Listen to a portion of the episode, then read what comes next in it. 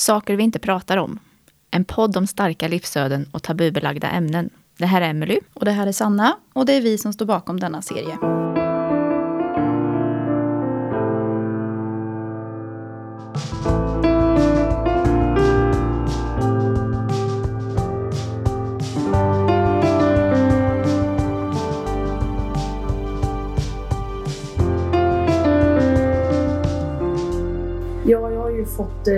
Eller jag har fått social fobi och ångest, depression, sömnsvårigheter och anorexia på grund av mobbingen.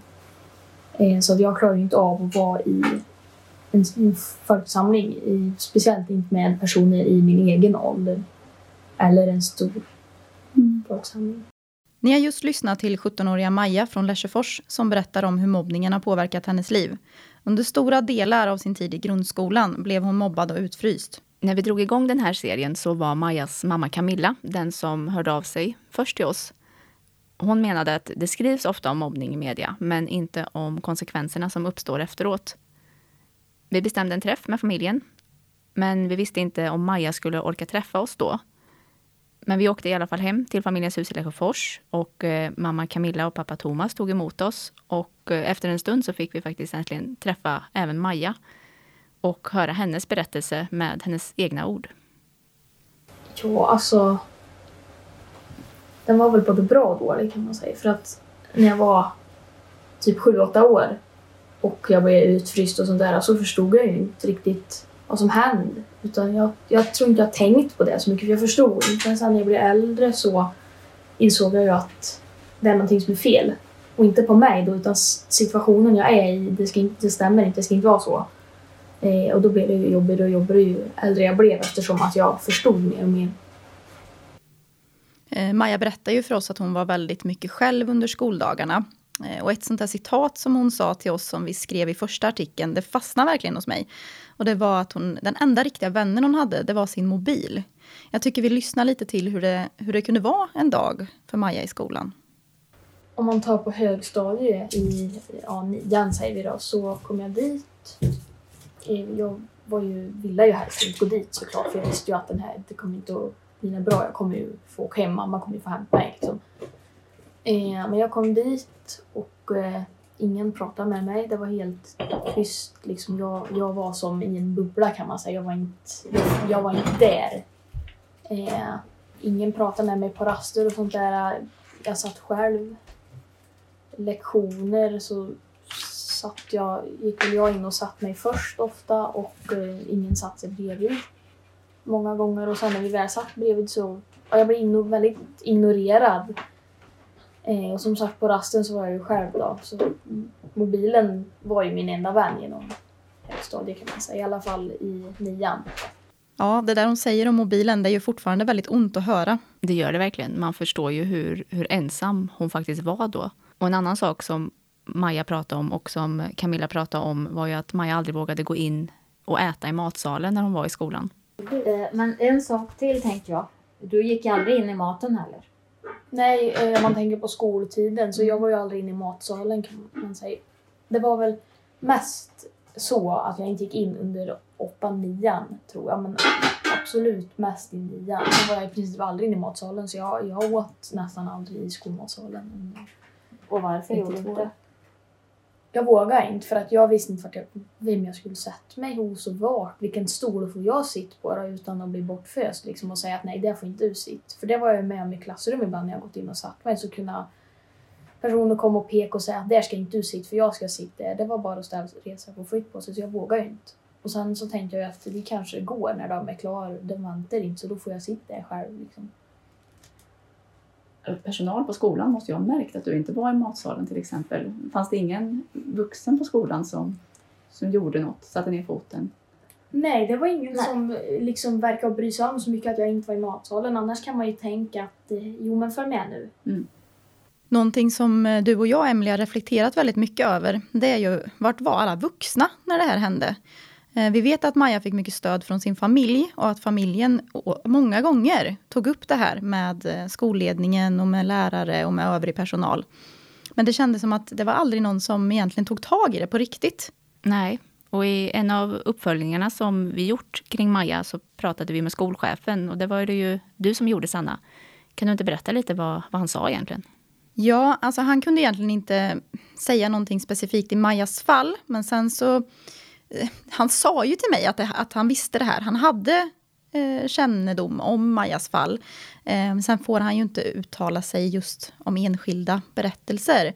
Men han sa väl att i just Majas fall var alla parter förlorare. Eh, för man, man diskuterade det och man jobbade med det, men frågan är hur mycket man egentligen gjorde. Det var väl egentligen inte Sten-Åke Eriksson där som familjen hyste något agg emot, utan det var väl egentligen de som var på själva skolan, alltså lärare och de som jobbade nära Maja. Ehm, skolchefen fick egentligen komma och bara städa upp efter de andra och det de hade misslyckats med. Och jag vet ju att eh, skolchefen även har varit hemma hos Maja efteråt och pratat med henne om det här och vad som har hänt och sådär. Så det är ju inget, inget agg mot honom. En annan sak som eh, Majas mamma ifrågasatte väldigt starkt var hur skolan jobbade mot mobbning kontra hur andra skolor jobbar mot mobbning. För när Maja började gymnasiet sen, då var det plötsligt inga problem att anpassa dagarna och göra saker för att underlätta för Maja. Till saken hör att när Maja börjar gymnasiet i Karlstad och vi diskuterar det här, då säger rektorn Vill du Maja att vi ska ta med några elever och någon lärare så kan ni gå i samlad trupp? Och det var ju i samband med jag, Det var ju Exakt. Mm. i samband med att vi pratade om det Ja. här med rektorn där då, vad som har hänt och vad jag har gått igenom och då sa han ju det, men vad då? Det kan vi ju absolut göra här om du vill. Liksom. Det var, men inte på grundskolan, vilket jag tycker är jättekonstigt. Vi kan det är- göra allting på all skolor Ja. utan miljöchaufförs för där råder elevernas vilja. Ja, men jag Punkt tänker slut. också att på gymnasiet så är man mer, mycket mer självständig som elev än vad man är Mm. på grundskolan. Kanske du får vara med på en genomgång och sen får du gå, gå hem och göra klart uppgiften om du vill. Så att all, man är väldigt utspritt då kan man ju det vara. borde ju vara enklare på en grundskola. Ja, jag tänker det är det jag menar. Att det borde vara mycket enklare på en grundskola där alla faktiskt är samlade från lektionens början till slut.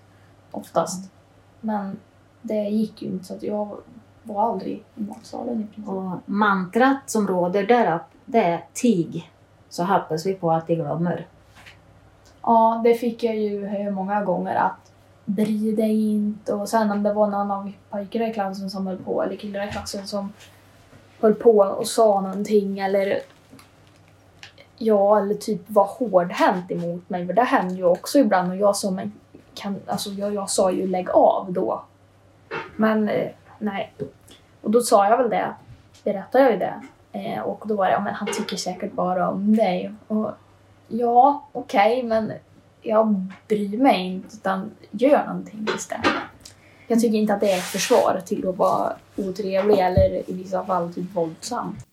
Samtidigt som det finns en tystnadskultur kring det här som eh, både Camilla och Maja är inne på i inslaget här så märkte vi när vi släppte första artikeln om Maja att det också finns ett väldigt stort behov av att prata om mobbning och att det här nog är ett mycket större samhällsproblem än vad vi kanske tror egentligen. Ja men precis, och det, det märks ju på stödet Maja fick. Hon fick ett enormt stöd efteråt. Och det var ju absolut ingenting hon var van med. Det var jätteovant för henne. Ehm, och jag vet att just det här att det blev offentligt och det bara smällde till. Eh, flera medier och allting. Så jag tror att hon blev ganska chockad Maja över vad hon egentligen hade gjort. Liksom att eh, många skrev att hon skulle vara stolt över sig själv. Och att eh, gud att du har vågat berätta det här och det är så, det är så starkt av dig. Och jag tror det blev lite, mm, lite känslosamt nästan för Maja att det var så många som tog hennes parti. Verkligen. Och en sak som jag har tänkt på är att jag upplever aldrig att Maja någon gång har försökt att göra sig till offer, utan att hon själv har tagit tag i situationen och genom att göra de här armbanden som hon gör med ordet fighter, eh, på något sätt ta en slags revansch och liksom återerövra sitt eget liv. Ja, det var ju att jag var stark och det var inte mig det var fel på allt sånt där. Och det var ju klart det var ju kul, absolut. Men samtidigt så är jag ju inte van, eller var inte van det då. Så det blir så här, mm, men oj, det här är en främmande person som ge mig stöd, typ. Det var, ja, det var ju kul såklart, för man såg ju att personer bryr sig och förstår vad hemskt det här är. Men samtidigt så var det ju så ovant så att man visste inte riktigt hur man skulle ta hand om det. När Maja berättade om sin situation så blev det ju ett väldigt stort mediapådrag, som du sa Sanna. Eh, efter att vi på Filipstads tidning hade intervjuat henne så var, ville radio och tv, göra inslag med Maja. Alla ville liksom ta del av hennes starka berättelse. Ja, och du Emelie var ju med på MC-manifestationen som Maja tillsammans med hennes ja, familj och DACA, Drivers Against Child Abuse, anordnade. Eh, och det är ju en ideell organisation som verkar mot mobbning. Ja, precis. Maja är ju som kallad eh, skyddsling hos dem. Alltså det innebär att hon har en, en person som är verksam inom organisationen, eh, har blivit hennes fadder. Och eh, den här personen hjälper henne med olika saker och är ett stöd och visar att hon inte står ensam i den här situationen som hon befinner sig i. Och det var lite kul, Majas familj in, inför den här manifestationen, när de skulle beskriva eh, hur medlemmarna i Daka är och ser ut, så sa de att de ser ut som riktigt hårda mc-knuttar med skinnväst och skägg och sådär, äh, riktiga busar. Men att de är som stora kramgoa nallebjörnar egentligen. Och precis då så var det när jag träffade dem i Lesjöfors då, när den här manifestationen skulle äga rum. De ser hårda ut, men de har verkligen hjärtat på detta stället. Sen var det medlemmar från BMM också, Bikers mot mobbning. Eh, de var med och åkte i den här eh, MC-kortegen in till Filipstad. Eh, sen var ju Lesjöfors MC-klubb med och deltog, för de ville ju verkligen visa sitt stöd för Maja och hennes familj. Även Filipstads kommunalråd, Åsa Håkman Eriksson, var ju med och körde motorcykel. När jag pratade med henne på plats då så sa hon att det var en självklarhet att ställa upp när hon fick frågan. Och samma dag så höll hon även ett tal inför alla de som var med och åkte och som ställde upp. Och där berättade hon att hon själv har varit utsatt för mobbning, att det är därför det här ämnet ligger henne så varmt om hjärtat. Eller nära hjärtat kanske man ska säga. Och med det här talet så vill hon verkligen sätta ner foten och understryka att det aldrig, aldrig någonsin är okej okay med mobbning. Och nu har vi ju hört att det här eh, också har gått vidare till kommunledningen, att Åsa och eh, Filipstads kommunchef eh, ska ta tag i och göra en ny plan eh, om mobbning i skolorna i Filipstad. Eh, det är också lite, lite skönt att se att det händer grejer, att, det, att det utvecklas. Eh, vi kanske ska lyssna på vad Maja tyckte om MC-manifestationen. Ja, jag tyckte att det var till en början tyckte jag det var lite jobbigt just för att det var så många personer och jag var i fokus. Eh, och i och med att jag har social fobi så tyckte jag att den situationen var lite jobbig innan jag kom in i det kan man säga. Men det var ju ett helt gäng med motorcyklar och personer som kom och pratade med mig och jag fick svar på frågor och fick ha funderingar och allting. Så det var, ju, det var ju kul när man väl kom in i det och ja, Eh, och sen så fick man ju även se att eh, personer tog varv på varv med bilen runt i Lesjöfors enbart för att, för att kolla. Eh, de stannade inte och sa någonting utan de åkte förbi flera gånger för att, för att kolla. Och det, ja, det kändes väl ändå lite bra typ ändå. Alltså att de bara är nyfiken för att jag är i fokus typ. Även fast Maja har fått mycket stöd och hyllningar så är det ju faktiskt också en hel del som har ifrågasatt hennes historia. Familjen har ju till exempel fått höra att det där som hände Maja, det kan väl ändå inte ha varit så farligt och på något sätt försökt att förminska hennes historia. Ja, och det är ju så faktiskt att Maja mår ju inte bra än idag. Hon kämpar ju fortfarande med dessa konsekvenser som allt i skolan och sånt under de här åren har gett henne. Det är ju jättesvårt för henne att, att göra vissa saker fortfarande. Vi var ju nyligen och, och hälsade på hemma hos Maja igen. Och eh, då berättade hon att det är ju en 11-årig tjej som har kapat Majas historia och gjort den till sin egen. Eh, som vi nämnde så Maja gör ju bland annat egna armband som hon ska börja sälja på en hemsida hon startat. Och den här tjejen har även hon börjat göra armband med, som ser likadana ut. Ja, det är klart att en sån sak gör en väldigt ledsen när, det, när man jobbar med det själv så mycket och så kommer någon in och, och snor ens idé. Ja, alltså bara för att jag inte är kvar i den miljön så betyder det inte att jag mår bra utan det är ju nu jag mår sämre än någonsin skulle man kunna säga. För allt har ju kommit ikapp. Eh, så att i dagsläget så mår jag ju inte så bra men samtidigt så är jag ju tacksam för att jag kan ha skolan på distans just för att jag behöver inte utsättas för, eller vad heter utsätt, utsättas. Utsättas. utsättas för eh, grejer eller situationer som jag tycker är jobbigt. Utan jag kan göra min uppgift själv och sen är jag klar med den. Liksom. Jag behöver inte ha den här eh, sociala delen. Men jag mår väl inte, jag mår väl inte jättebra men jag är glad att jag inte är i samma miljö. Någonting som är bra när sådana här saker kommer fram och ämnen som det här lyfts är att det skapar en medvetenhet och i vissa fall samhörighet för de som har varit drabbade. Ja, det är många som har hört av sig, eh, som känner igen sig i det Maja har berättat. Det är väldigt många som har berättat egna exempel från deras egna skolgång. Eh, vi frågade ju henne när vi var och hälsade på om hon hade några liksom, råd att ge till de här som sitter i samma situation just nu. Rätt för någon. Vem, alltså, det kan vara vem som helst, bara att någon annan får reda på det så att du kan få lite stöd. För att annars så känner man sig så otroligt ensam om man går ensam och tänker och funderar. Så det är mycket bättre att försöka ta hjälp även om det kan vara svårt. Jag tycker Maja sätter lite fingret på det när hon säger berätta.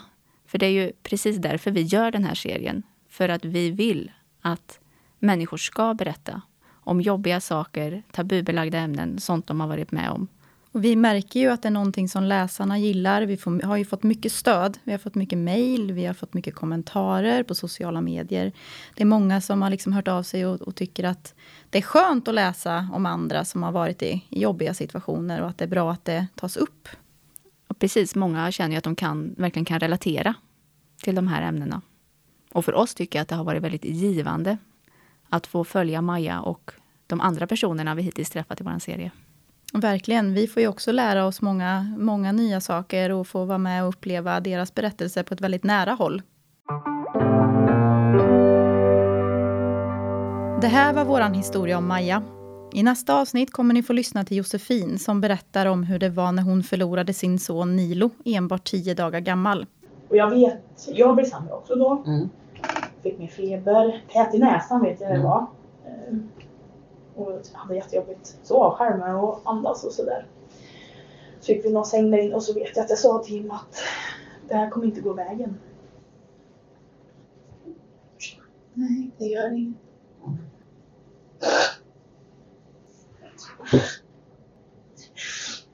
Jag pratar inte så ofta. Det är helt okej. Ja. Det blev ett mycket starkt och känslosamt samtal. Vi hoppas ni vill lyssna då.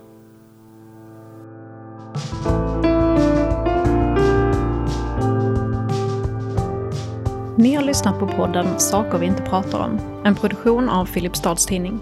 Av och med Sanna Aronsson Sandberg och Emelie Wallo Bergare. Podden klipps av Emma Lindell, musiken har gjorts av Carl Edlom och ansvarig utgivare är Filip Kowalski.